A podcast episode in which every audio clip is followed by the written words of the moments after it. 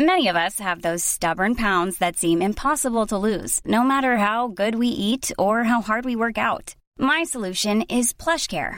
PlushCare is a leading telehealth provider with doctors who are there for you day and night to partner with you in your weight loss journey. They can prescribe F D A-approved weight loss medications like Wegovy and Zepbound for those who qualify. Plus, they accept most insurance plans. To get started, visit plushcare.com slash weight loss. That's plushcare.com slash weight loss. A short long start. And Callum Wilson runs down, gets there first. Give the rush!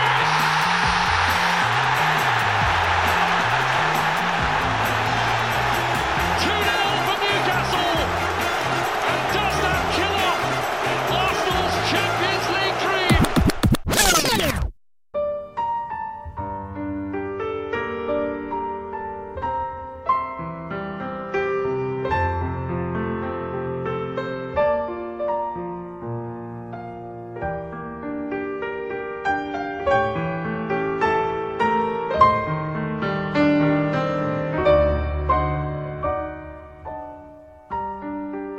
This is Arsecast Extra. Hello and welcome to another Arsecast Extra, as always, with James from Gunnerblog. James, badly morning to you.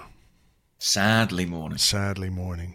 Badly, sadly morning. Indeed. You, yeah. I'm sitting here with a, a cup of coffee and uh, a Kit Kat. Do you want to guess what flavour Kit Kat I've got? Is it orange? No. Oh. I suppose it's not a celebratory occasion. No. What flavour is it? Despair. mm. Mm. They've brought out a special edition Kit yeah. Kat just for today. Just for today. Every bite feels like a kick in the bollocks. Mm. How crunch, are you? Crunch, crunch. How are you doing? You're you're in Newcastle um, still. I am. Party City. Um, I'm okay. I. Well, yeah, I was at the game last night in the away end. Um. And obviously it didn't go well, yep. um, but I'm all right. You know, it's uh, the morning after the night before. I feel like I've eaten a lot of uh, despair-flavoured Kit Kats, and I've and I feel slightly sick with it now. I've got a Kit Kat hangover. Yeah, I know. What and you mean. A real hangover, so it's a good wow double whammy. Double yeah. whammy for you this morning. Um, it's kind of difficult to know where to start with this one because I think everybody is feeling... Um, well, look, I can't speak on behalf of anybody but myself, but I'm feeling quite low and sad and unhappy and a little bit frustrated and disappointed, and I'm sure there are other emotions that everybody listening to this this morning is feeling. So, um, well, it's twofold, isn't it? Because...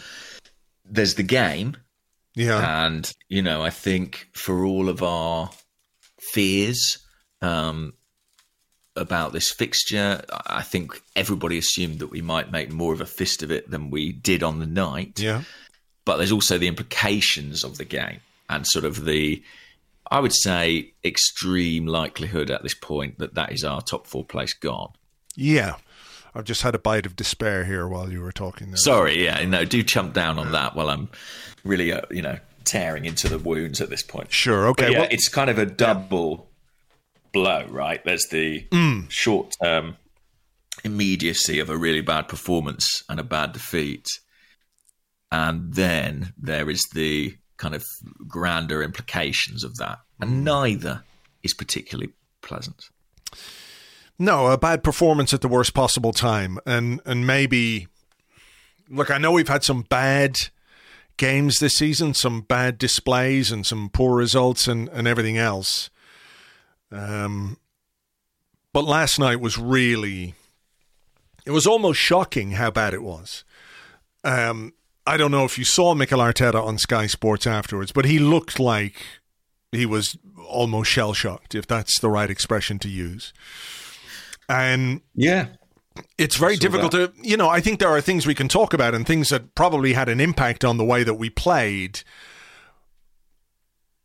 But do you think, how much do you think it is, I don't know, a, a team and a squad that has basically run out of steam, hit the wall, whatever you want to call it, and one that is maybe, or was maybe, overawed isn't quite the, the word I'm looking for, but with something really big at stake.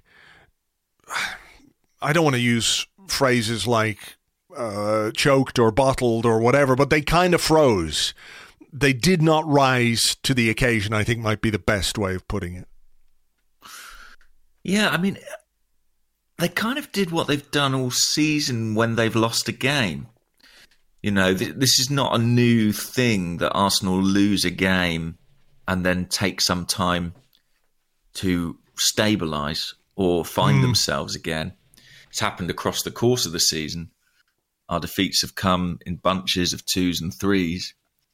And I think that as much as we as fans, and Mikel Arteta maybe even as a manager, sought to compartmentalise that derby defeat and put it in a box and just move on from it, I'm not sure that these players were capable of that.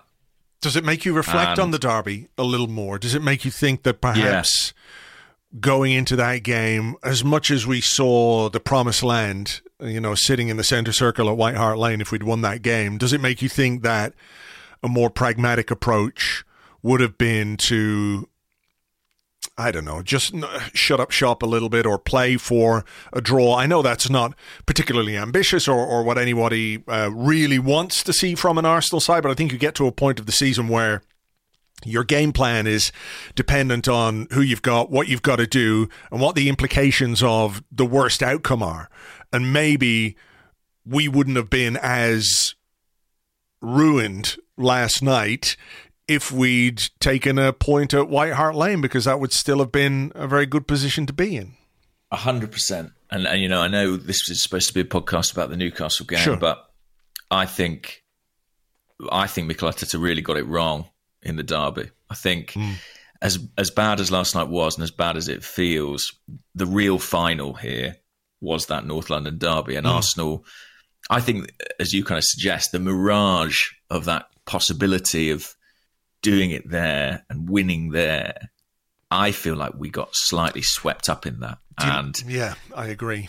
In, in the approach and also in the emotion. And I think that Arsenal needed to be more cynical, more pragmatic, and realise that was a game yeah. in which the priority was not was to avoid defeat rather than to win. You know what it's like? Um, I'll use a golf analogy here. It's when you hit a drive off the fairway and you're in some trees, and the sensible shot is to just play out onto the fairway sideways, maybe not far down the fairway, but sideways. But there's a glory shot. You can see the gap between the two mm. trees, between the, if I can just get this three iron and bend it round that tree and then work it between the, you know, and we went for it, and we hit a tree and ended up with the golf ball stuck in our own eye um, to an extent. Yeah, you know? I, I, I agree with that. I agree. And I felt like that coming out of the game, and I, I feel like that even more so today. Um, you know, that's not to suggest that Arsenal couldn't and shouldn't have fared better at, at St James's Park than sure. they did. But I do feel as if the weight of that derby defeat was carried into this game. Um, mm. But nevertheless, you know, once the whistle blows and it's a different match, you're still hoping for a lot more from the team than what than what we ultimately got. Yeah, look, it was a, a, an occasion for Newcastle because their um, mm. benevolent owners uh, gave them all a nice shiny flag to wave before the game. Looked impressive on the T V. I'm sure it looked okay uh, from inside the stadium, but this was their last game of the last home game of the season. They've done well. They've, um, you know, rebounded um, since Eddie Howe has taken over, and they were well and truly up for this. And that shouldn't have been any kind of a surprise to us. You know, high energy game, crowd well up for it. It's a free hit basically for them. You know, they can go for it. It doesn't really matter in the grand scheme of things because what they needed to do six months ago, they've done. So they've achieved what they need to achieve for this season. So, you know, a defeat on the final day, it wouldn't be nice, but like nobody's going to go crazy about it. So from their perspective, very much a free hit. I think it allows them, you know, to play with a certain freedom or liberation or, or whatever you, you want to call it. Whereas for us, the stakes were so high that it was inhibiting in a way. that we we couldn't find the basics. We couldn't do the basics from the very start. We couldn't cope with what Newcastle did. And, you know, apart from maybe the Saint-Maximin shot, which came fairly late in the first half, I don't think there was a huge amount of threat, but there was a lot of pressure. It was consistent pressure on uh, a defence, which was a little bit makeshift, not necessarily in terms of personnel, but in terms of the the fitness and the physical readiness of, of some of those players, and the inability to do what we know we can do on the ball, take the ball, use it, even if we play a bit of horseshoe of death or whatever you want to call it, we couldn't even do that. So it was quite worrying that it looked like the occasion was was getting to the players and getting to the team, despite what I'm sure was preparation, organization, the the raising the possibility that this might be um, something we have to deal with. We just couldn't. No, and it was very atypical Newcastle game. I mean, I look back through in preparation for this game, some of their recent home matches, and they've had some good results and some good wins. But even when they've won, they've tended to have between about thirty and forty percent possession. And I think I'm right in saying at half time in this game, they'd had about sixty, um, which is really, mm. really unusual.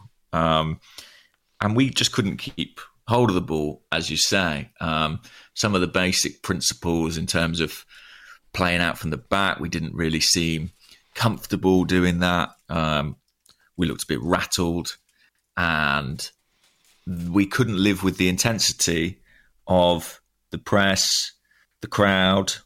Um, really, nothing was going right at all. And you're right to say there weren't many chances in the game. There was obviously the moment Ramsdale was caught on the ball. Ooh, um, yeah, yeah, yeah.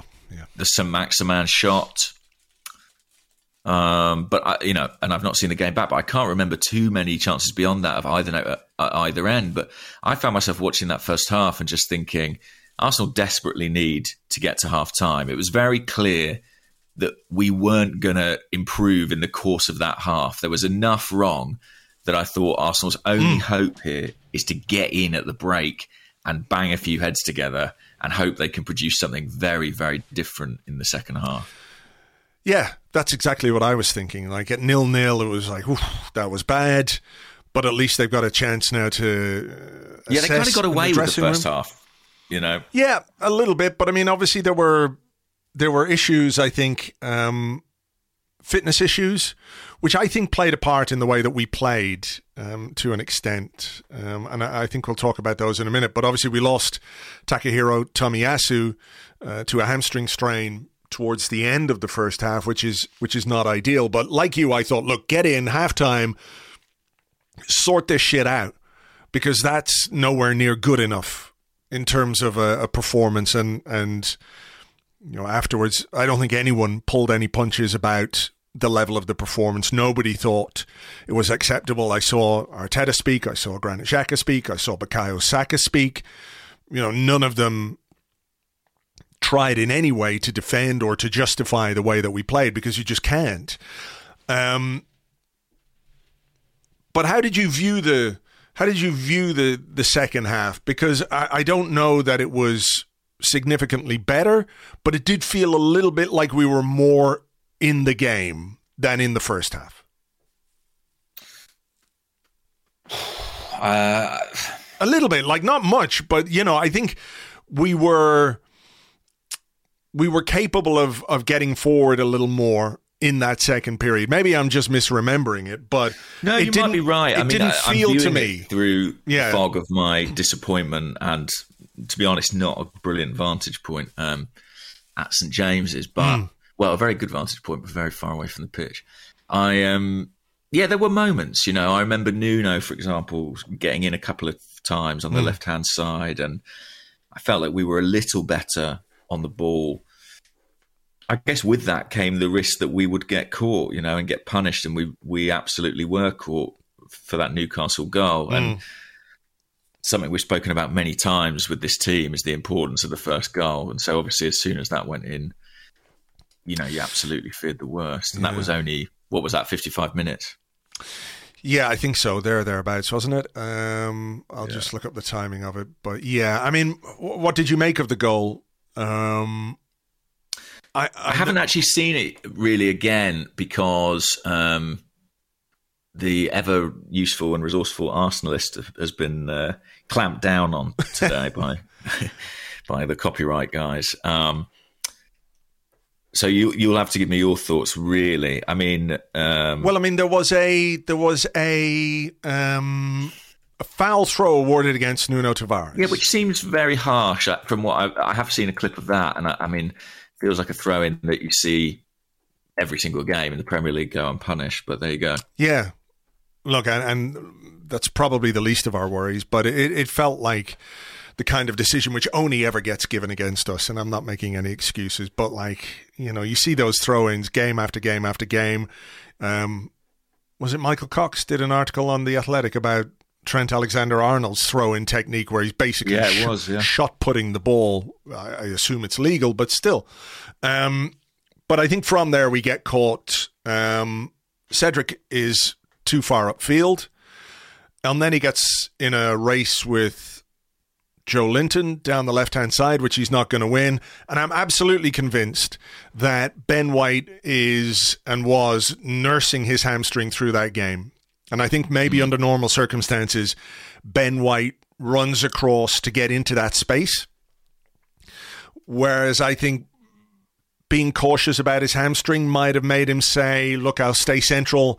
I'll try and block the cross as and when it comes in. And of course, his attempt to do that just forced it into his own net beyond Aaron Ramsdale. An unfortunate own goal um, from a player... you know, who I, I, I think we have to give credit to because he was very clearly playing with an injury. He's pushed himself to get out there to help the team, but it had a, a marked effect on aspects of his performance. I'm not criticizing him for that.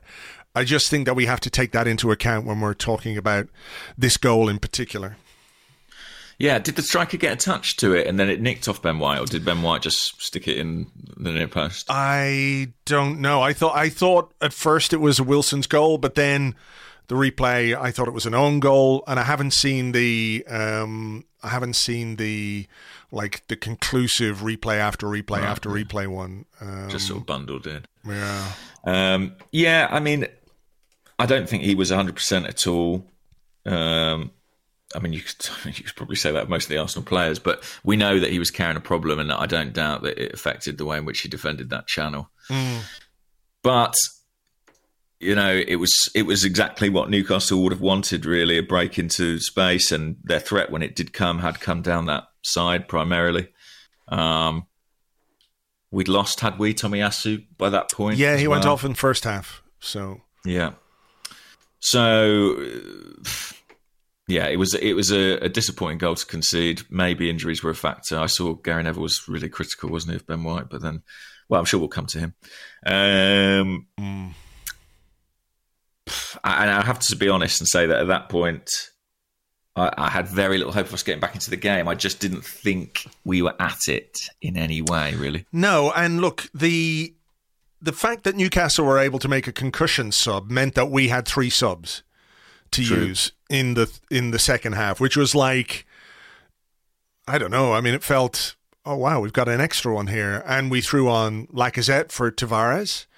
Um, Martinelli had come on for Smith Rowe, who, who just wasn't in the game at all. Um,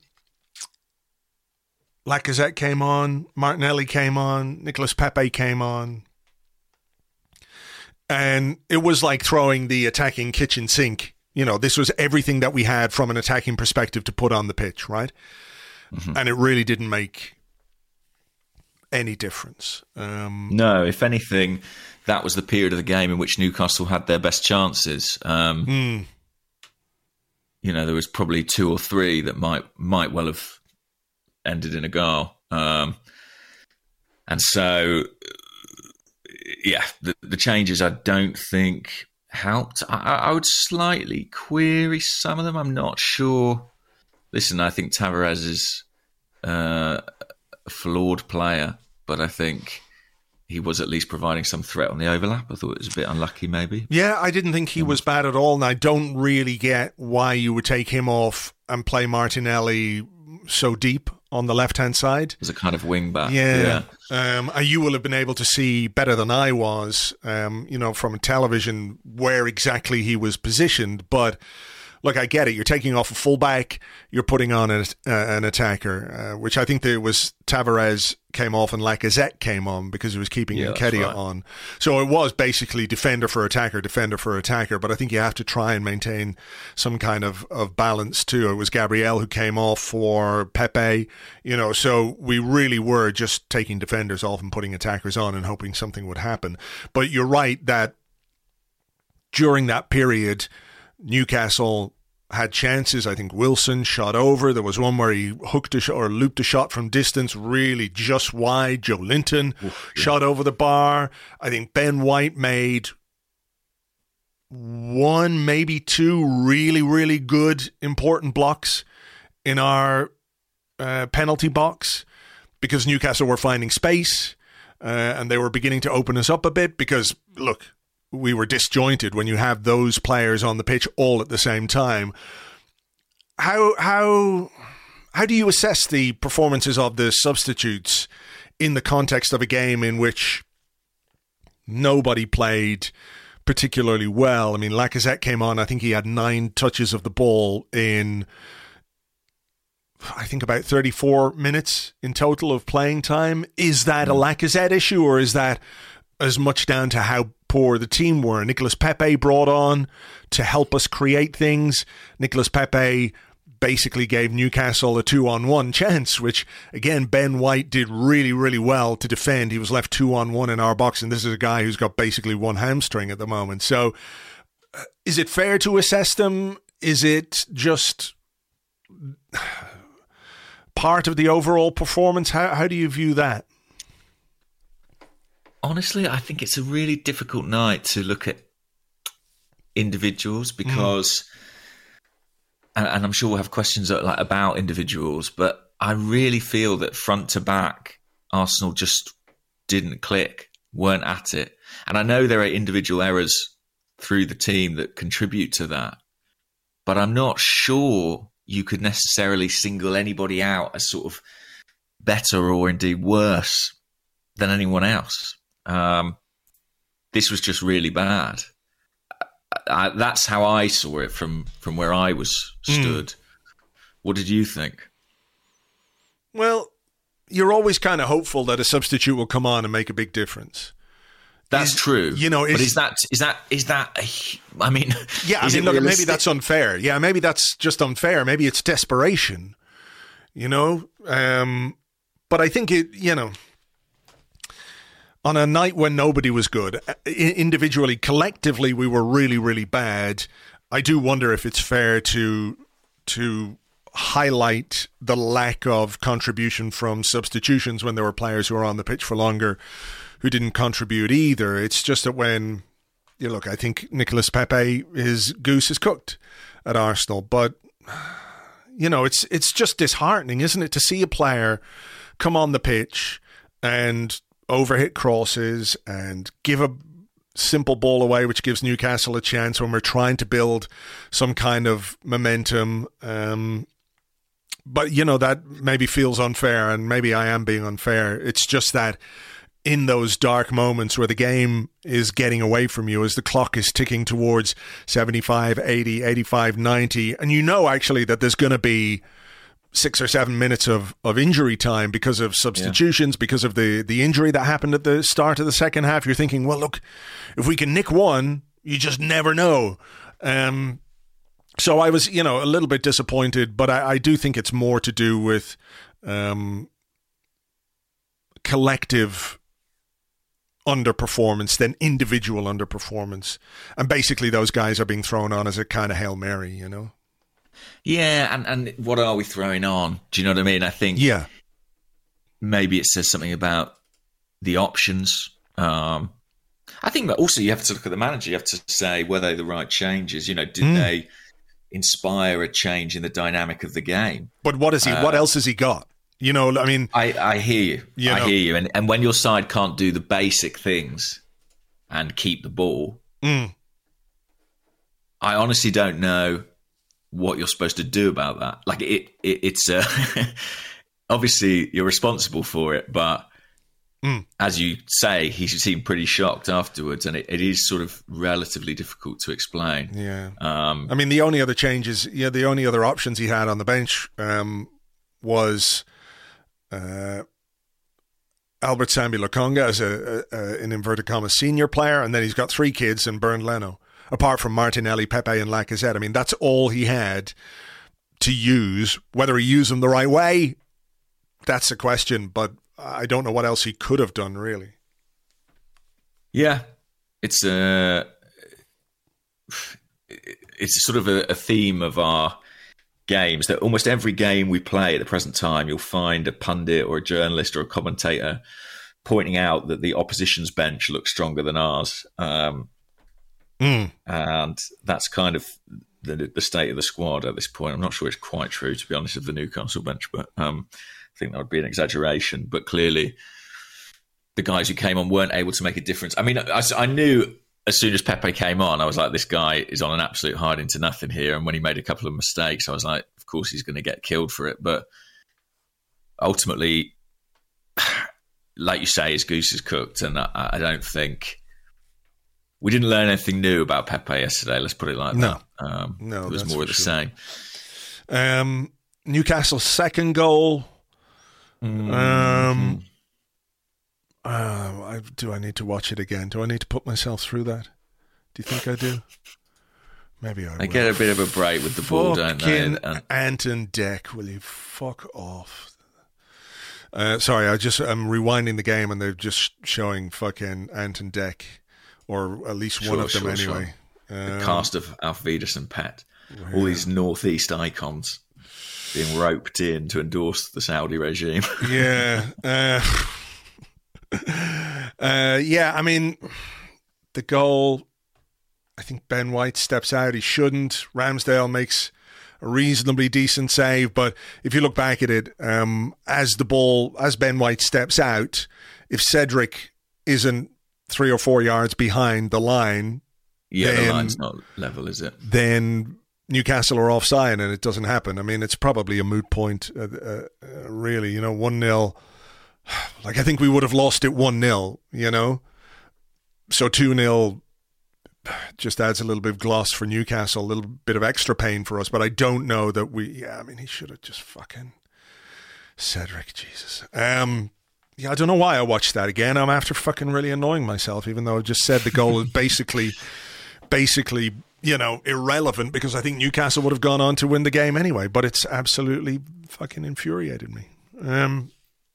Yeah, and I mean, it's, it's been a big theme this season, our inability to claw points from losing situations. Um, you know, Arsenal have, have lost a, a good chunk of games this season, thirteen now of thirty-seven in the Premier League.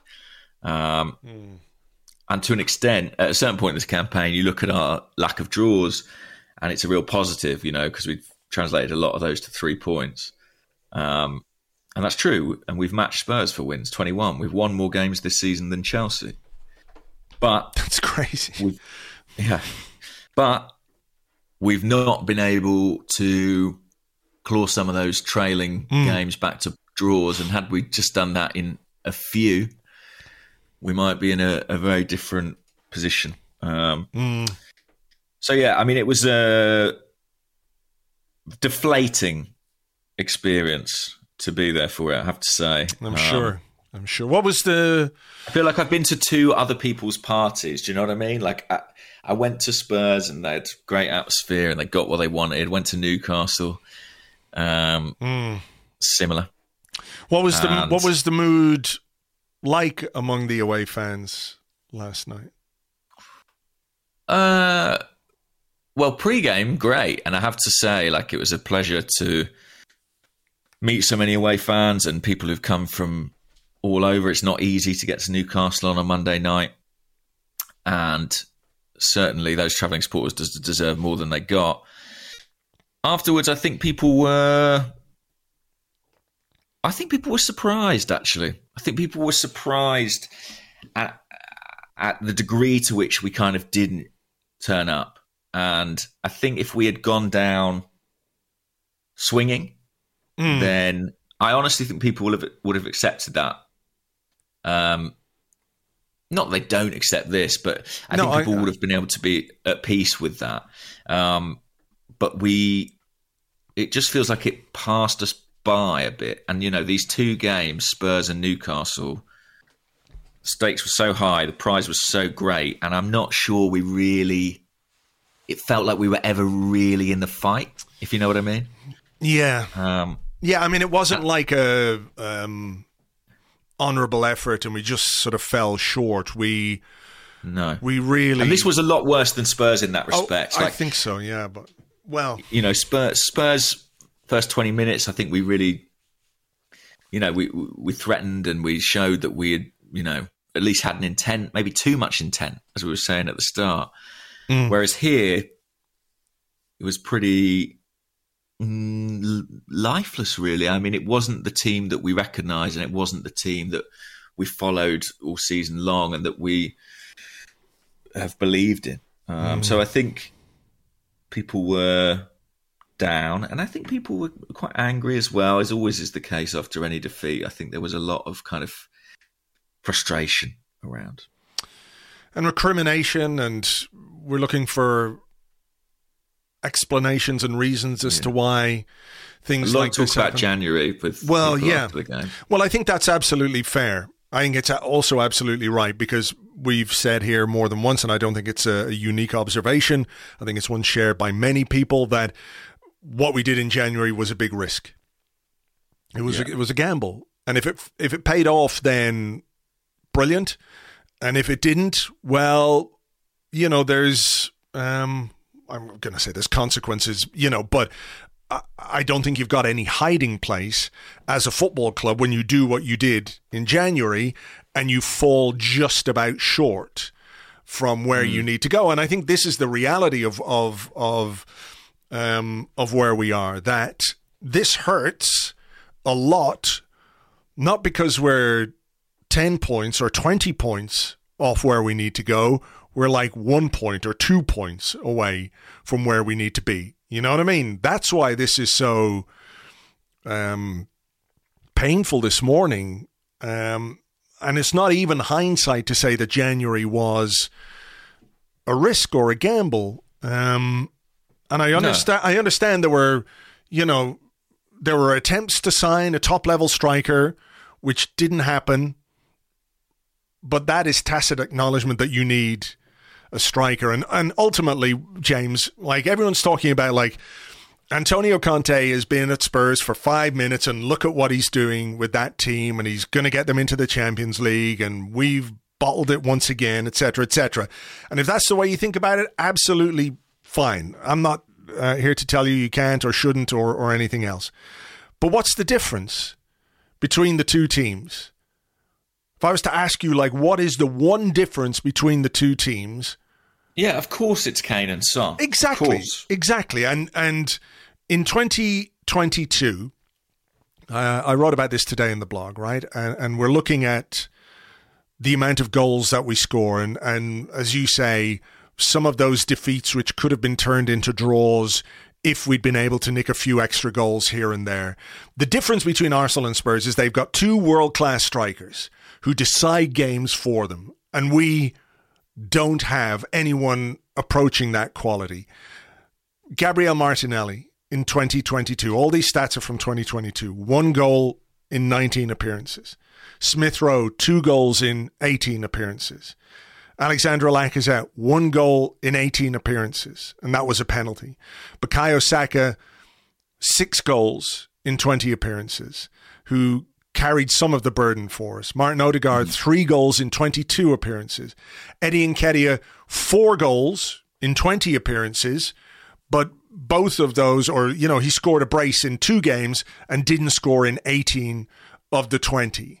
And when mm. you when you lay it out like that, it's kind of incredible that we were even it's in the mad race. That we've scored any goals at all. When yeah, you put it like that, and it's sort of Sorry, mad that we knock at my door, Andrew. Yeah, one second, I just no problem. Answer it. Doorbell music.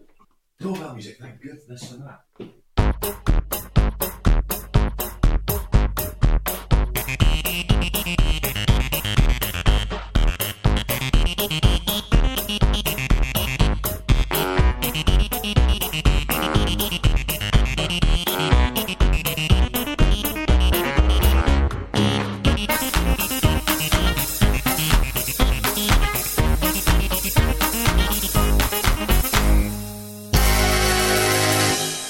Wanted to clean the room, Andrew. Oh. They know what I did in here last night in protest.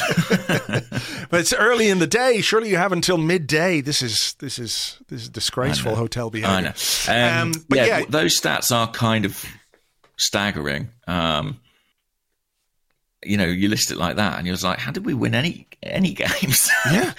um and it's just generally yeah, it, it is kind of mad. The goals have dried up in a big way. Um, mm. We've shipped goals as well. I mean, you know, such a key part of, I think, the first half of the season was that stable defensive unit. I saw a good stat from Opta about this. Um, you know, the back four, the first choice back four, as we would think of it, Tierney, Tomiyasu, Gabriel and White, uh, when that played together, our defensive record was we conceded just zero point eight goals per game. Without them, mm. it was one point four. And actually, although we think of that back four as being the back four, they have only started together ten times in the league this season. Do do we which, know what the record is in terms of wins and draws with that? I don't. Right. Okay. But we won plenty of games without them. Mm-hmm. You know, there was that good spell after Christmas where Cedric came in and we, we won a few games on the spin. But the clean sheets certainly dried up. Um, and ultimately, eventually, that's going to catch up with you, especially if, if you're not if you're not scoring goals and you're conceding them. Guys, I'm no expert. But in in football, it's, that's less than ideal. Um, mm. So, yeah, I think at both ends of the pitch, we... We've came up short. And, and and in truth, I think if we are honest with ourselves, we have been stumbling towards the line sure. for a little while, probably since Crystal Palace. Um, you know, we lost, what's the stat? I think we've lost six of the last eleven games. And we got those wins on the spin against United and Chelsea and West Ham. Um, West Ham. But we did it with a pretty makeshift selection. And I have to be honest, nothing about those results felt hugely sustainable. Yeah, it wasn't like they were really convincing wins. I think we got a few things that went, like, I'm not taking anything away from them because they were great and they were hugely enjoyable. And I think the players worked hard for them. But a few things went our way in those games, if yeah. you like. You know, the Chelsea game. I think didn't go our way in the run of three defeats as well. Yeah. Um That that that kind of evened out a little bit, I think. Um, but yeah, I think we've been stumbling towards the line. And and I saw a, a line from Sam Dean in the Telegraph this morning, who said that, I'm paraphrasing, but that Arsenal's first eleven is good enough for the top four. And I think I agree with that. But as soon as we lost the ability to put that eleven out with any kind of regularity... Maybe even our first twelve or thirteen. Mm, I'm not sure I agree. I'm really? Not, I'm not sure I agree because I think there's a big, big gap in the squad. Like, who is your... Centre forward. Yeah, at centre yeah. forward. That, that's that's the, fair, actually. That's yeah. the big missing piece for me. Um, because, you know, I think you can say that there there is... Obviously, I think there is uh, potential in this team, these young players. I think we... Uh, as, as hard as it might be to to hear it, um, I, I do think there has been progress this season. I think there are some foundations. I think there are things to build on, but there are very clearly things which are um, in need of, of serious improvement. And we were talking the other day, weren't we? And we were, we were saying, like, if we get to the top four with Elneny, with Holding, with Cedric, with Tavares, with Nketiah up front, it's a miracle in a way, but mm. then it's also unrealistic to think that uh, these guys can come in and maintain a level of performance. I think when, you know, if if you've got your first team out and let's say Tomiyasu is injured and Cedric comes in and look, he's far from my favourite player uh, and fingers crossed we find a better solution at right back next uh, next season. But I think if he comes into a settled side with ten other guys who are in essence first choice players, it's easier for him to not get carried, but for him to perform at a level which which is... Um, reasonable, but I think when you've got four or five players who are basically backup players in your team playing week in, week out, it starts to crumble um, all Freeze over. At the edges, doesn't it? Yeah, and, exactly. It's a great way of putting it, yeah. And to to come back to Sam's point, I think I think you're right. Like, there is a massive gap in the squad at centre-forward. Maybe it would have been more correct to say Arsenal's first eleven might have been good enough for the top four on this occasion in this season. But I do think in January, a gamble, it's felt like a gamble was taken that um, it, we're going to stick with this eleven and it's got to work until the end of the season. And that just didn't come to pass. Um, um, and yeah, yeah it's, um, yeah, it, it's, it kind of is what it is. I mean, it would have been fantastic, and it was there for us. I don't want anyone listening to think that because I'm saying we probably don't have enough quality or we're not good enough that we couldn't have done it. That's the point. Like, we absolutely could have done it. it, it we were the front runners, yeah. And had things gone differently, had we performed better on certain occasions, in certain circumstances, it was there for us. Um, and it is undoubtedly a failure to not get it from the position we were in. But I do think that kind of some of the underlying issues just caught up with us. Before we go into part two, because we've got loads of questions which touch on the the, the bigger issues and, and everything yeah. else, we did mention January, and there are a couple of uh, couple of questions here. One from Matt Garden, who's at Matty G uh, on Twitter. He says, "Do you think Arteta's trip to the U S in January, I know we talked about this a little bit, was to beg for funds, a last-ditch pitch to get some cash in that window to cover the striker position?"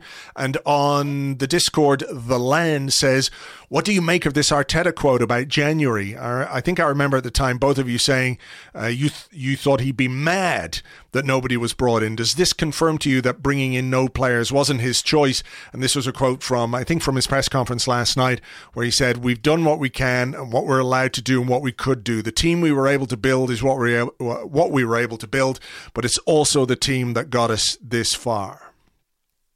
Yeah, I saw that. I was really interested by that. I mean, as I said before, coaches always want signings. There's, I can't, with the exception of Arsene Wenger, I can't think of many managers who sort of actively don't want to make signings and improve the squad they have available to them. And even Arsene wanted to. He was just very fussy about what constituted improvement.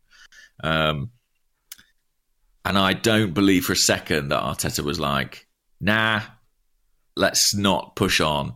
In fact, he was saying publicly, every window is an opportunity. We have to maximise every chance we have to improve the squad. And and and I I do not know this. Like, this is pure guesswork on my part. But I don't know if that conversation in America was about begging for funds. I, my instincts tell me it was much more about assuring Arteta that support was still there, even if signings weren't forthcoming, and that the lack of signings, if should that come to pass between then and the deadline day, would kind of be factored into mm. assessment. Um, it's, that is honestly complete speculation, because that was a private conversation between Stan Kroenke and Mikel Arteta, and I've got no idea what was said. But yeah, yeah, it, it feels, it sort of adds up to me, you know, that that they didn't do anything. They presented a united image as a club. This is a strategic choice. We wait for the summer. He got the new contract anyway. I don't know. But but mm. I think, look at the last two games we've lost. Spurs and Newcastle, both two teams who strengthened substantially in that January window, yeah, and whose second half of the season was markedly better as a consequence.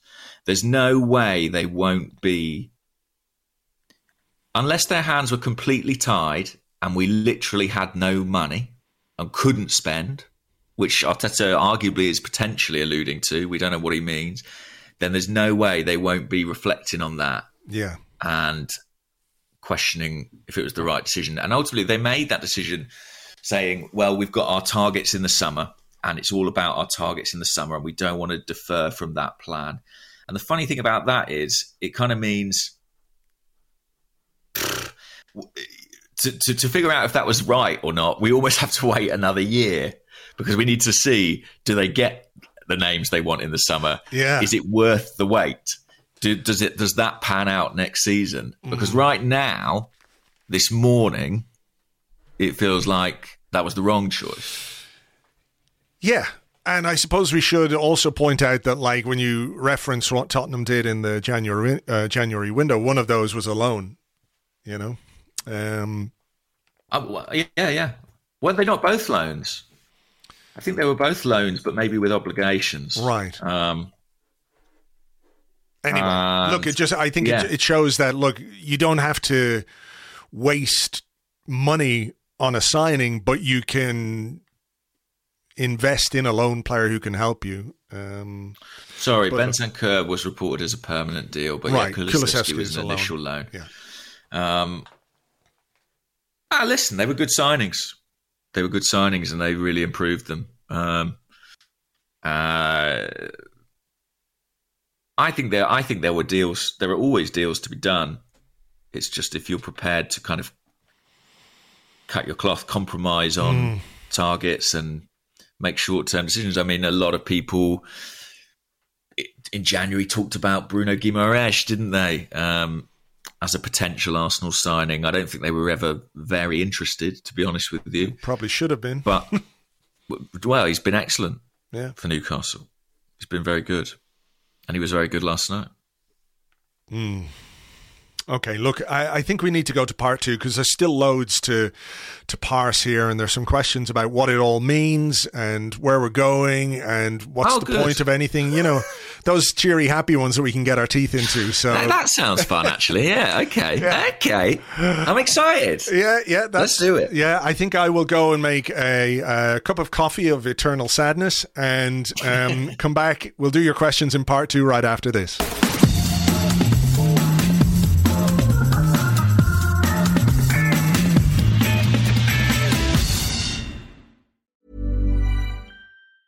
Many of us have those stubborn pounds that seem impossible to lose, no matter how good we eat or how hard we work out. My solution is PlushCare.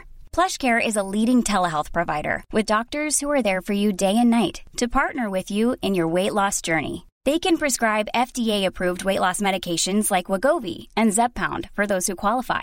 Plus, they accept most insurance plans. To get started, visit plushcare.com slash weight loss. That's plushcare.com slash weight loss. Quality sleep is essential. That's why the Sleep Number Smart Bed is designed for your ever-evolving sleep needs. Need a bed that's firmer or softer on either side? Helps you sleep at a comfortable temperature? Sleep Number Smart Beds let you individualize your comfort, so you sleep better together. J D Power ranks Sleep Number number one in customer satisfaction with mattresses purchased in-store. And now, save forty percent on the Sleep Number Limited Edition Smart Bed for a limited time. For J D Power twenty twenty-three award information, visit jdpower.com slash awards. Only at Sleep Number stores or sleep number dot com.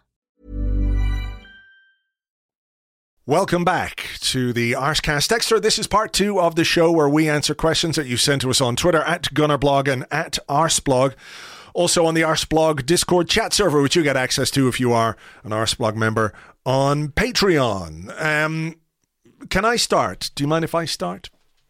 Yeah, of course. Um, this one comes from F K, um, who's at, I don't know how to pronounce this, at Fuckanage. No, I don't either.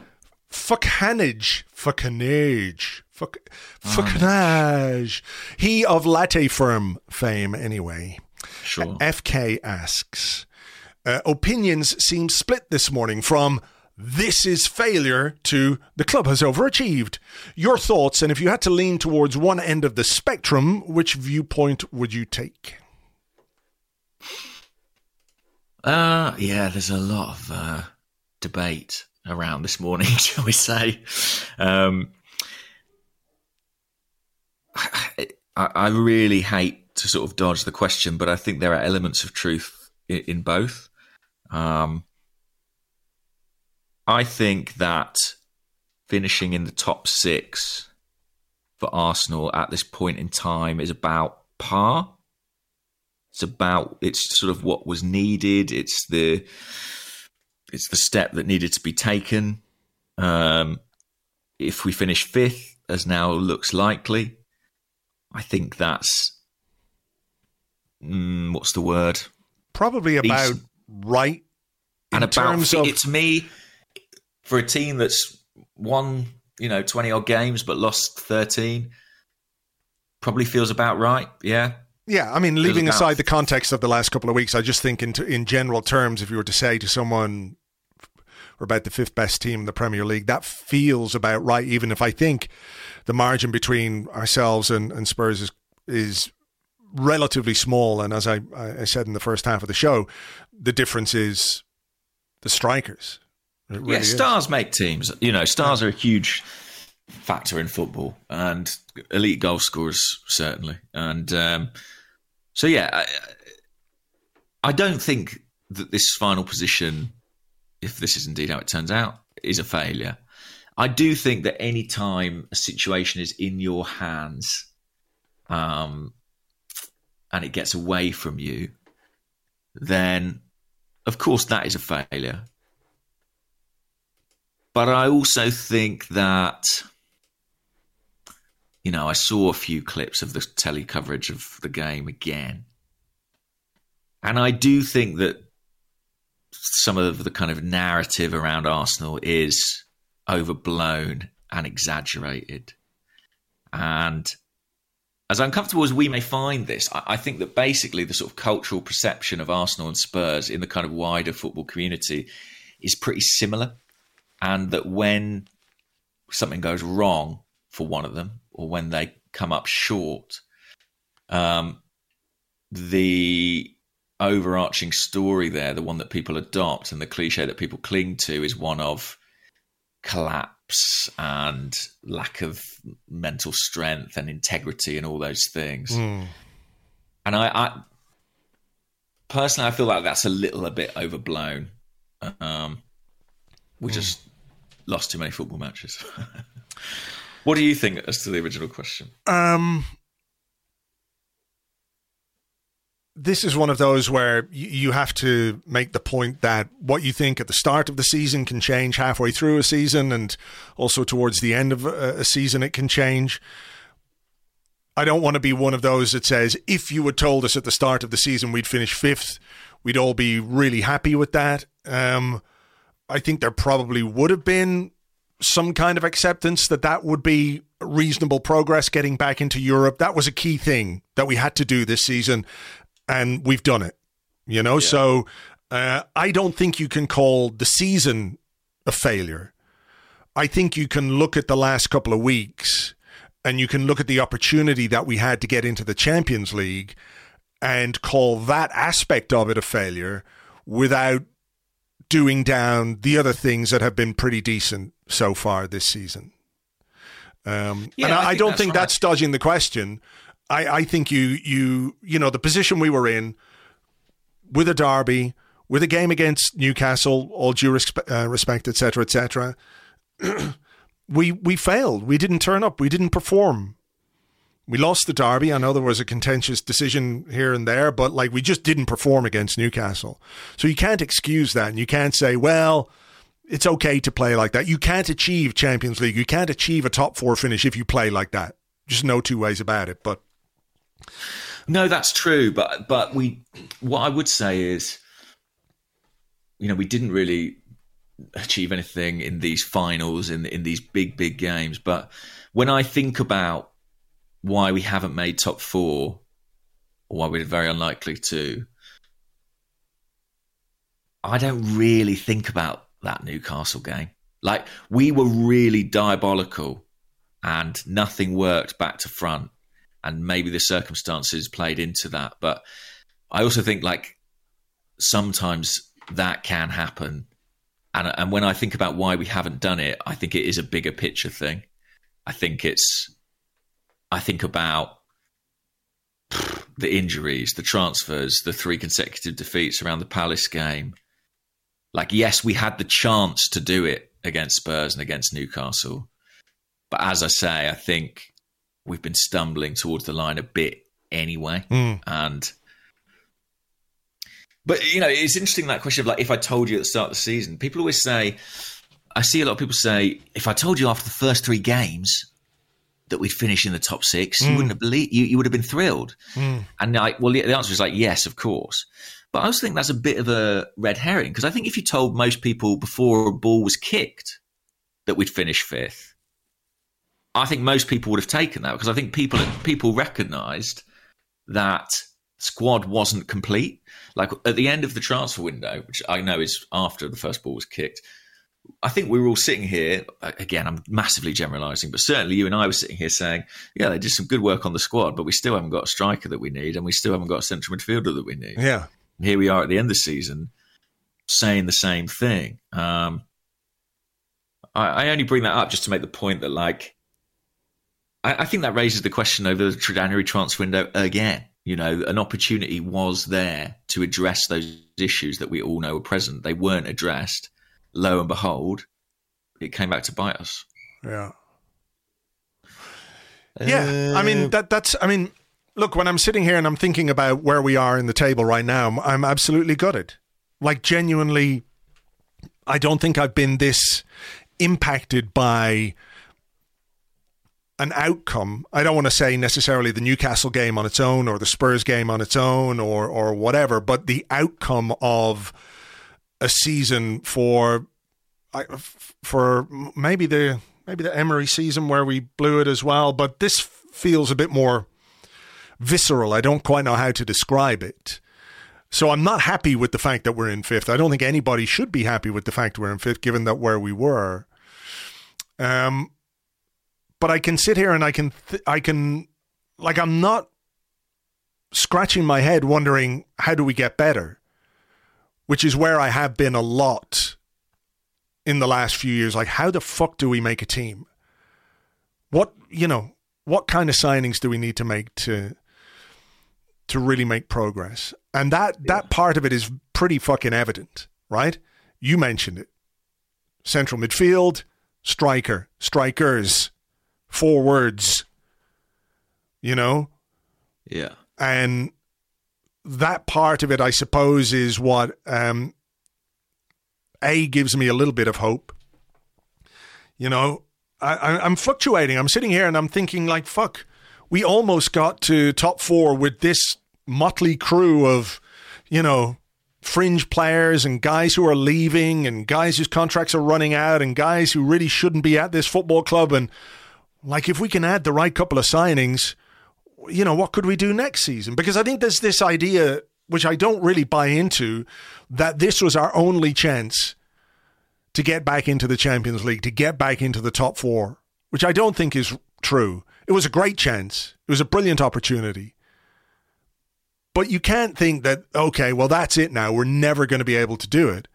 Because what we are trying to do, I think, as a football club is build something that can Um, maintain a level of consistency at this level of the Premier League table, which isn't to say it's going to be easy. Of course, not going to be easy. But and everyone says, "Well, look, United won't be as bad next season, or Newcastle are going to spend a lot, or Spurs will be better next season under Conte again." But like, we can improve, we can do better. Everyone. Everyone thought United were going to be brilliant this season when they signed Sancho and Ronaldo and Varane and all these signings. So, you know, I can, I'm despondent, but also strangely, I don't know if optimistic is necessarily the right word, but I feel like, I feel like we can be better next season if we make the right signings, because those holes in our squad, those holes in our team are so glaringly obvious. Yeah, I mean, I, I think this was a very good opportunity to do it yeah. because of the fixture list. One thing I'll say is that the advantage of a sparse fixture list is, is a settled team, being able to name a settled team. And we had that in periods this season, but towards the end of the season, we really lost it. And so we kind of lost our competitive advantage at that point. And that's when things started to fall apart. I, I don't reflect on the season as a failure generally, because just speaking purely personally, I've enjoyed it. And you know, I have to go to the games, I pay for my season ticket, and, you know, I invest a lot of time watching Arsenal, and it matters to me that I am kind of entertained and drawn in and care, and that I, yeah, that, that I have a good time doing it, and, sure. and more so this season than any season for a while. Um, that has been the case. And so the sort of material outcome of where we finish, I have to be honest, for me is secondary to that. But in the cold light of day, I am also gutted. And it's not just the Champions League. It's finishing below Spurs. Of course. That is, I think if that happens again this year, I think I'm right in saying it'll be five years on the trot, which, you know, at one stage just appeared unthinkable. So mm. um, that really compounds the... the disappointment. I wanted to ask this question because we've yeah. spoken a lot about signings, and um, a question here from E. Gooner on Twitter says, barring a final day miracle, come on Norwich, um, do you think the lack of Champions League football next season will hurt our chances of signing our main forward targets? Do we have to offer more money to land said targets now? Mm, yeah, we had a number of questions like that. Um One on the Discord as well, Ross Clockend eighty-eight said, without Champions League football, will we still be able to bring in a player like Gabriel Jesus? Um, and also John Larkin, how damaging is tonight's defeat, do you think, in terms of our summer signing activities? We've been linked with high-profile players. Does failure to get top four massively, um, he says, alert our plans, but I, I guess um, change our plans? I think um, they probably, I think Amy said on the podcast, on the Arsecast a couple of weeks ago, that they they had lists of players.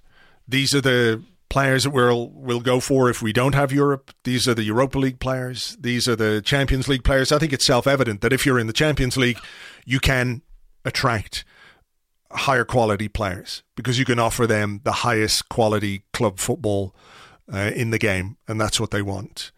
Um, it doesn't mean that you can't sign good players or even attract those good players if you can convince them that you're, you know, you're going to make progress and they can be part of that. Um, you know, didn't Chelsea make a load of signings when they finished twelfth in the league one year and they didn't have any European football to offer? Maybe it was Kante who came in that season and, and um, you know, a couple of others. Mm. Um, it is going to make it more difficult. A, from a prestige slash um, attracting the the players' point of view, but also from a financial point of view, because the difference between Champions League football and Europa League football is about sixty, seventy million pounds in revenue. That goes a long way when you're trying to rebuild a squad and you're trying to attract some some big players. So I think it is inevitable that it m- will have an impact on what we do in the transfer market, but how aware we're going to be of that remains to be seen, you know? Yeah, I I think there's definitely a financial consequence not finishing in the Champions League. You know, it's sort of, funnily enough, being in the Champions League is, is the best way to build a Champions League winning squad, mm. or, or sorry, Champions League quality squad, I should say, because of the funding that comes with it. In terms of sort of the individual players wanting to join or not, whether or not we are in the Champions League, I don't really believe that will be a big barrier because, you know, Martin Odegaard came to Arsenal when we had no European football at all to offer. Thomas Partey came to Arsenal when we were very much not in the Champions League. Mm. If you can persuade a player of the project in a compelling fashion, and you offer them the right salary, then I think they will come. Like the names that were being talked about, people like Gabriel Jesus and people like Yuri Tielemans, like mm. I, I think I'm sure they'd love to play in the Champions League, but I'm not sure that alone would be a kind of decisive factor. I, I really believe that if a player wants to make the move, and there are so many mm. factors in that, the city, the manager, the opportunity to play, um, the wages, pay packet, then I think, I think you can still do that. The question is, how much can you do? Mm. You know, does it cost us another, an extra, mar- you know, would, would we have made an extra marquee signing with that Champions League money that now is beyond us? I think that is the risk. But on a case-by-case basis, I think you can still convince players to join if they believe the club is going in the right direction and will mm. get there. And look, I, I'm not saying I'm happy to be in the Europa League rather than the Champions League. I, I fully buy into the idea that playing at the, the best level you can is the best thing for a football club and for the players. Uh, they wanted to be there. You could see how much um, they were devastated at the end. But the Europa League is probably a winnable competition for us as well. That's an aspect of next season that maybe we can consider. It's probably no comfort, but you know, I don't see us as being ready to win the Champions League just yet.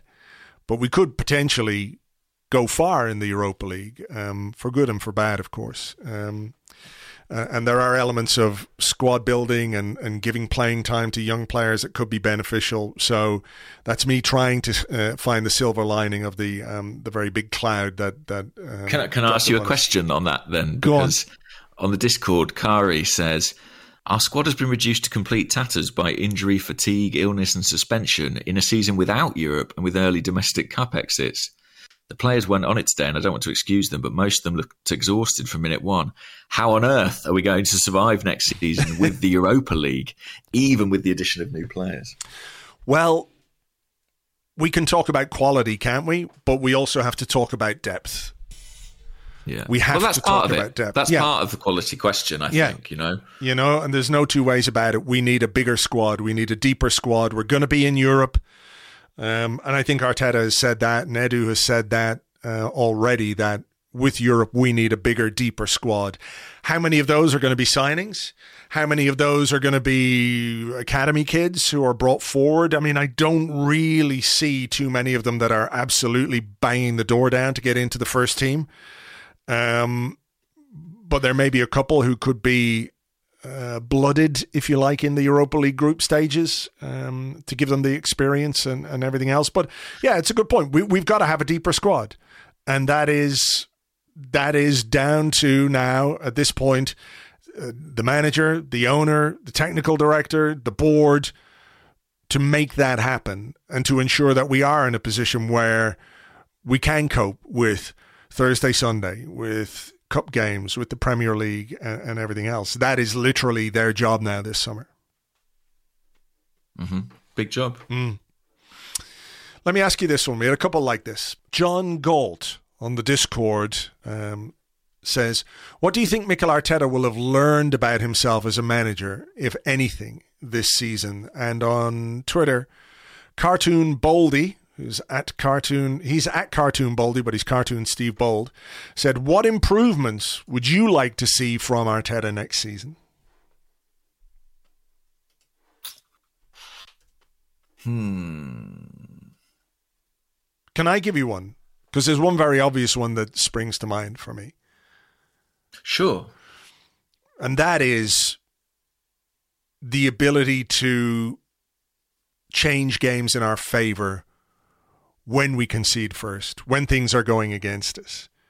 I mean, that is a, a huge one. That is a huge one, isn't it? And and look, I, I know that ties into the discussions that we've had about quality and the gaps in the squad and the ability to score goals and having presence and having attacking threat. I know that's all part of it, but I also think at this point, it feels like there's something psychological in a way that we have to get over as a team.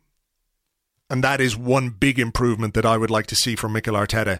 Him from the bench with his substitutes or with tactical tweaks or with players who can respond to adversity a little bit better than some of the ones that we have at the moment. Yeah, if I had to slightly broaden that and also condense it, I, it would be for me to respond to adversity quicker. So that would apply in-game mm-hmm. when we go behind, but also when we lose a game. You know, in this league, you've only got thirty-eight games, and if you want to be in the top four or competing at the very top, you cannot allow a defeat in one game to bleed into the next. Sure. You just can't allow it. And that has happened this season, and it's felt a little bit like it's taken either the team or the manager time to kind of uh, recalibrate. And mm. there's just no time for that if you want to be at the top level. Respond quicker, like you lose a game, don't lose the next one. Exactly. Yeah.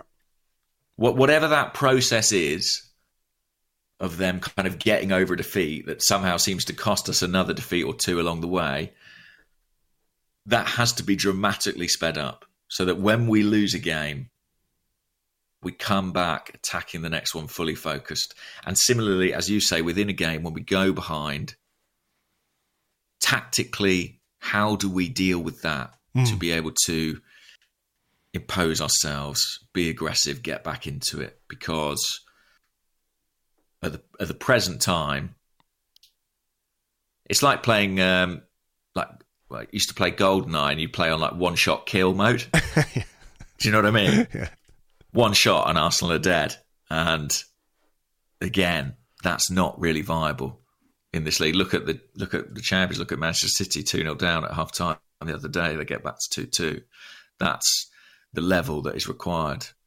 Um, and we don't really have that in us at the present time. Yeah. And what else? I mean, what do you think?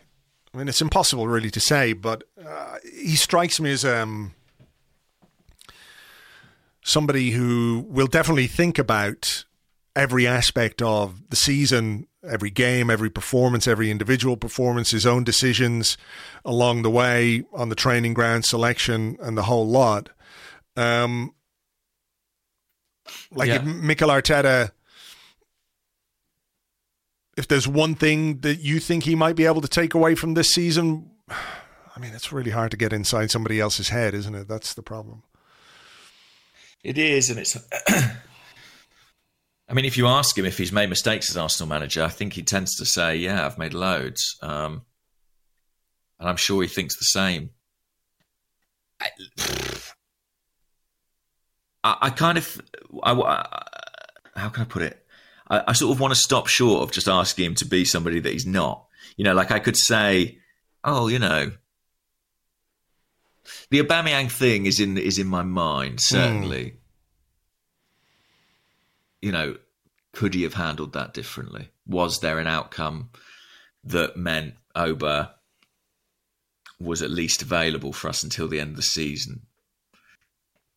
I'm sure he must be reflecting on that. And maybe he has absolutely the courage of his convictions and he knows he did the right thing by the squad, by the club in that instance.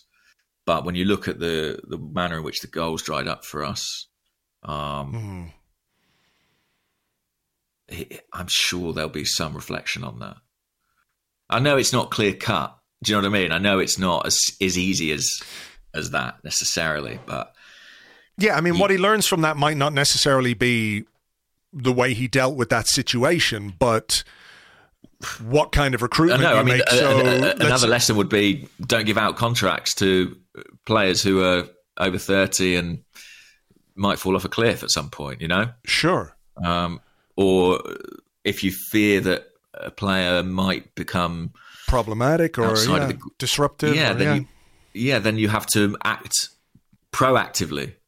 Like, it may be that his conclusion from the Aubameyang thing is, I should have sold Aubameyang in twenty twenty, um, mm. when I had the chance and replaced him properly. Whatever it is, mm. that was not a good situation and it did not have a good outcome for Arsenal ultimately. I think that's fair, isn't it? Yeah, I don't think that's unfair at all. Um, you got a question there? Yeah, a few questions about Granit and his post-match interview. Mo yeah. on Twitter said, who do you think Granit was referring to in his post-match? Um, and we had some similar ones about, you know, should he have spoken out? I'll see if I've got another one here. I had one from Joachim E, who's at Joachim Eckel, I think, on Twitter, who said, the media trying to make Xhaka a villain for speaking out after the game is quite disgusting. It's posted multiple times from all the big news outlets. He spoke his mind, and rightly so. Um, yeah, Ross Clockend, eighty-eight, was Xhaka right to call out his teammates in the post-match interview, or should that have been kept in the dressing room? I mean, the first thing I want to say, by the way, I sort of said this about Conte and Arteta last time, but I do think we place a lot of stock in what people say, especially in the case of players who have literally been running around for ninety minutes and are very emotional. I do think that you've got to offer that context about what a player says in that moment. They're having a camera and a microphone shoved in their face just after they come off the pitch. Of course, they're responsible for what they say, but it's real heat of the moment stuff. Mm. And I think overanalyzing it is a bit dangerous. I think that's fair. Um, I also think it's worth pointing out that uh, a bit of the Xhaka clip went around on social media last night without the context of the question that was put yeah. to him, which was, I think, uh, again, paraphrasing, it was basically like, uh, you know, is this, you know, a failure of young players? This is, you know, this is why you didn't, um, you didn't perform. And I think he was basically just saying it's got nothing to do with age. Um, you know, I, I yeah, I think that is what he was saying. Yeah. I don't think he was saying it's the young player's fault. I think he was saying, yeah, exactly, I don't care about the age. Exactly. And I, I also don't believe that he was exempting himself from the comments that he made either. He didn't say, no. he didn't say, you know, everyone else or they did this. He used we throughout, you know, and I think that's an important part to, to point out. Um, personally, look, I know people have got their issues with him and everything else. I found it refreshing that a player came out and spoke that way in a post-match interview. And I think you're right to say that it has been in some ways informed by the, like, Granit Xhaka had a ninety-minute Kit Kat of despair and then went and spoke to Sky afterwards, right? Um, yeah, we know he's an emotional man. He's an emotional guy. I would prefer him to speak the way he did and say what he said from the heart than to offer some bland, passive sound bites that we've heard a million times before. And is there some truth to what he's saying? There probably is. Because maybe they did lack something when it came to the big occasion, the big occasion, if you can call a game against Newcastle a big occasion, but what was at stake was big, right? And I, I don't yeah. know that there's anything particularly wrong with saying that, or with challenging your teammates. You know, I don't think he's saying these guys are shit. I don't, you know, get rid of them. They're all wasters. None of that. But I think he's what he's saying is like, guys, come on. When there's something like this at stake, we've got to be better. We're all saying that this morning. We're all saying the performance was under par. So I've got no issue whatsoever with Xhaka saying what he said. No, and truthfully, I'm not sure anyone in the dressing room really would either. No. I don't get the sense that as a group, they're like, well, fuck you, Granit. We think we played really well. Yeah.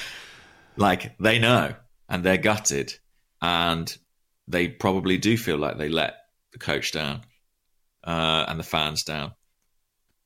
Um, and that they'll carry those scars, mm. I'm sure. And, you know, at the end of the day, the media officer comes in that dressing room and says, we need someone to come out and talk about this. Granit puts his hand up. Probably they're thinking, oh, Christ. But, you know, I, I don't really have an issue with it. Partly yeah. because I don't think he was calling out individuals. I mean, what did you th- make of the line about not really listening to instruction? I don't know. I don't know what to make of that. I don't know if that was aimed at a single individual or whatever it might be, but like clearly that's... Guesses? Not- I mean, some people have said maybe playing out from the back. We didn't play out short from the back. We played long a lot. Yeah, I we did. Know. We did. Maybe that's it. I, I don't I don't know. I don't we know. are guessing. We are guessing. I mean, look, I think as well, it's been whipped up a bit by our old friend Gary Neville on Sky yeah, Sports. Yeah, of course, because it's Granit as well, you know. People yeah. have a bias about him and... Um, and people love the Arsenal crisis thing, don't they? So any chance they get to kind of stir that up, they'll take it. And this plays into that. If you choose to take it a certain way. Well, yeah. It's quite a... Yeah. And I think Neville misrepresented what he said on Sky T V last night. You know? Yeah, I think so too. I think and so, and, I mean... and like he, as a player, came from a dressing room where if you did something wrong, you were told. Not necessarily by your manager, but by big characters in that dressing room. Roy Keane. Yeah, he played with Roy Keane. Yeah, no. So if Granit Xhaka is vaguely critical of the collective effort, then I really don't know what issue Gary Neville could have with that. He wants accountability. He wants players to be responsible for what they do on the pitch. And then... he's taking issue with Xhaka acknowledging that? I don't know what it is. It's just yeah, more, my question more would be, what should he have said? Yeah. You know, what would have been the right thing? Um, yeah, because if he just said, well, we've got to learn That's from football. this. Yeah, it's just one of those days. We just didn't, you know, we've got to like take stock now and, and uh, you know, look forward as a team and as individuals. You know, people would be furious about that as well. But that's why footballers come out and do that. Yeah. Just say nothing, speak in platitudes, because you speak... from the heart, or you speak with mm. honesty and you get slated for it. Listen, Granit, he wasn't any better, really, I didn't think, than anybody else. I mean, no, I thought Arsenal were poor front to back, um, but I'm not sure he was exempting himself. No, I don't, I don't I think, think so. I think he is gutted. I think they all wanted it. I think he desperately wanted it. Mm. Yeah, I think and, you're right. Yeah, I, I think, think that played right. into the interview, to be honest. Um, just while we're on Xhaka, um, here's a couple of questions, I guess, um, in that sphere. Um, Gautam Bhatia, I think, uh, on the Discord said, do you think yesterday's performance shows that our need for an upgrade in central midfield is at least as pressing as our need for a striker? Yesterday's game felt like it was lost in the centre of the park in a way that put our defence under pressure and also choked off service to our attack. Given that we can't seem to rely on Partey staying fit for the whole season, what should what should we be looking to do in this department in the summer? And I've got a follow-up question, which I'll ask you after that. But I think that's an interesting well, one because I was looking at the stats and like, how are we not getting... Martin Odegaard was very quiet. Elneny gave pa- gave him two passes and Granit Xhaka gave him four passes in ninety minutes. Mm. And, and like, I'm not saying Thomas Partey would have been the man to come in and fix everything about that Arsenal performance, but he was badly missed. Terribly missed. He has been since he came out the side. I think there is a question over our reliance on a player who we can't keep fit. Um, does that apply to? Um, does that apply to Kieran Tierney as well? Yeah, it does. I mean, he's played about half the available games, Kieran Tierney, since he came to Arsenal. But I think in Partey's case, it's kind of all the more exaggerated just because I think he is such a, in every sense, pivotal player in this team. Mm. It's it's uncanny, the parallels with Santi Cazorla to a certain extent, in that he genuinely unlocks our midfield, and yet he's prone to these absences, and when he's not there, mm. we have no real way of replacing him. So, coming back to the question, Arsenal need to add something in central midfield. I think that A, it augments Thomas Partey, but B, gives us something in the games when he's not going to be there. Because mm. if Arsenal going into Europe next season, there's no way Thomas Partey's playing Thursday, Sunday every week for the entire campaign with the injury record he's had to date in England. So, I mean, do you think we should be looking for a player who can do what Partey does, or a player who can do different things to Partey, who can, you know, work alongside him, but also uh, shoulder some of that burden when he's not there? Yeah, I think I think more so the latter, um, because I think in pure squad building terms, you know, you've got Sambi, who I think they view as someone who could do that party role. So I think he could probably pick up some of those Europa group stage games, things mm. like that. You might have Mohamed Elneny if he sticks around. I think it's really about, you know, someone who you can play with him, can play as an alternative to him. We just need a broader skill set in central midfield. We just need more players who, like Partey, can really progress the ball. You know, who can get between the lines, who can dribble past a man or or pass between players and accelerate our game. Um, it, yeah, we need we need quality, and uh, it's something that has to be addressed. And we said it last mm. summer. It came and went. We said it in January. It came and went. It has to happen now. I mean, it, it surely will. Yeah, I mean, it is a big issue. We do need somebody else in there. We need more craft in, in that area of the pitch, more technical security, if you like. Yeah, I think um, that's, that's that's right. Uh, the other the other sort of follow-up question uh, on this was, let me see if I can find it here. It was on the Discord. Uh, A B Gooner says, do we need to stop making contract offers on a whim? Just like Elneny was very good previously, he was very bad the last two games. Do we simply uh, look to raise the floor of the team? Like, are there players in this squad? I, I, I'm asking this, and I know it's a rhetorical question. Are there players in this squad whose limits have been reached in terms of what they can contribute?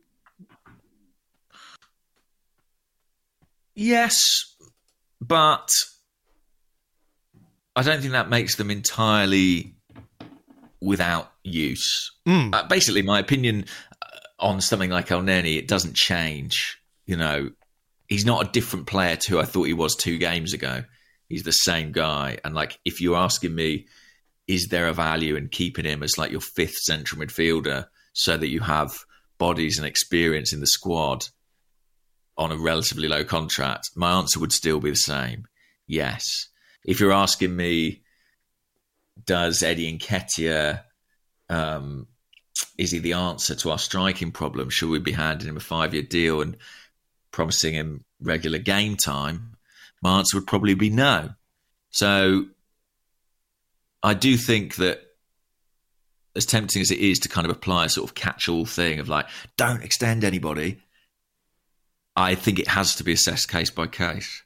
Um, mm. And for me, like, you know, there are different judgments or different values attached to different players in different situations. And yeah. maybe the yeah. maybe the the point we made about um, signings and what we can do because of Europa League football will have an impact on some of those decisions as well, because yeah, exactly. We, we need depth. Mohamed Elneny is a perfectly serviceable Europa League central midfielder slash backup midfielder in the Premier League.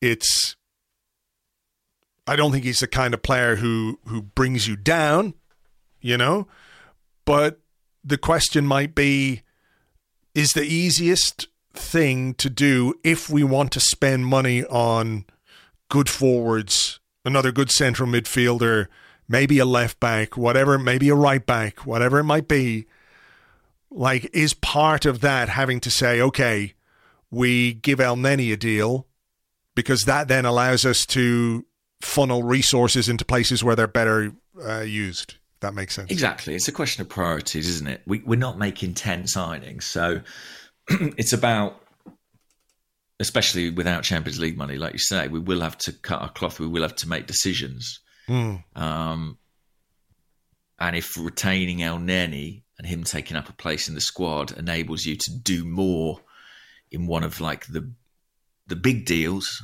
like a striker, say, then so be it. I'd, I'm comfortable with that. Mm. Um, but other people won't be. You know, it's kind of, I guess it's your your your individual valuation or analysis of a, of a player. Mm. Uh, but I, there is a sort of economic aspect to this, and um, in terms of just putting down cash this summer, I think there's only so much that we'll be able to do.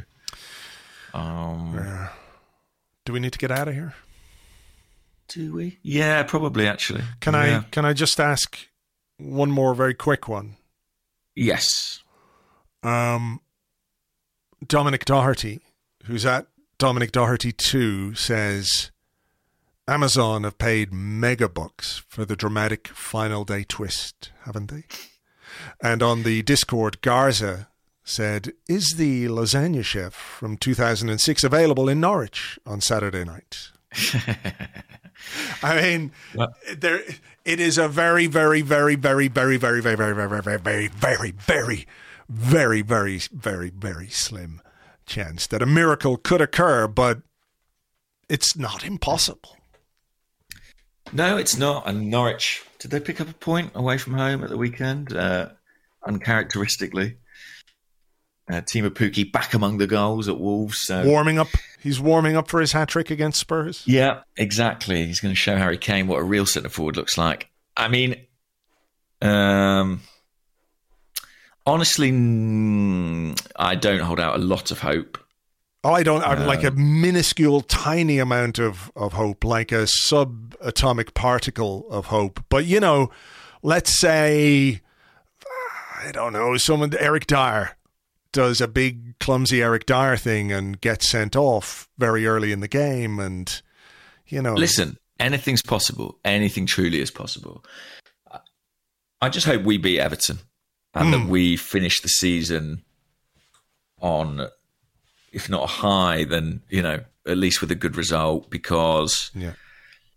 this has been a a long uh, roller coaster of a campaign. But one that broadly I feel has been positive, and you know, it, one one of the most positive things about it has been that relationship between the team and the fans. And it would be a real shame if the final day of the season mm. that was kind of marred by, you know, a defeat or, or even a draw. So I really hope we can win that game. And who knows, our consolation prize may be relegating Frank Lampard. That would be quite something, wouldn't it? That would be quite something. Um, yeah, you know, it's a it's a little it's a little fillip. I well, guess. Look, who knows what will happen at the weekend? Um, football is weird and crazy, and like you say, it's a, a roller coaster. And after the last loop de loop, I'm feeling a little bit sick, and I want to get off and have a good puke. So, um, uh, safe travels back uh, to London, James. Thanks. Um, yes, I leave imminently. All right, we will leave it there as well. To you guys, if you've got this far. Uh, I hope it was in some way cathartic. I feel a little bit better, I have to say, after talking about it, still um, with that kind of feeling in the pit of my stomach, but I do feel a bit better, and I hope you guys do too. As always, thank you very much for being here. We will have another Arsecast for you on Friday. Um, also this weekend, of course, um, we're going to be doing the live event at Union Chapel, which we were obviously hoping would be a good mood event, um, but those circumstances were out of our control. Nevertheless, uh, we're looking forward to seeing uh, so many of you there, having a good chat about Arsenal, having a bit of crack as well. Um, we'll give you details of that on Friday's Arsecast. I think the doors open around six thirty, show is around seven thirty. Um, So that's all to come. Lots still to come uh, this week, this weekend. And maybe, maybe, maybe there'll be a final twist in this season. You never know. All right, we will catch you on the next one. Take it easy. Bye-bye.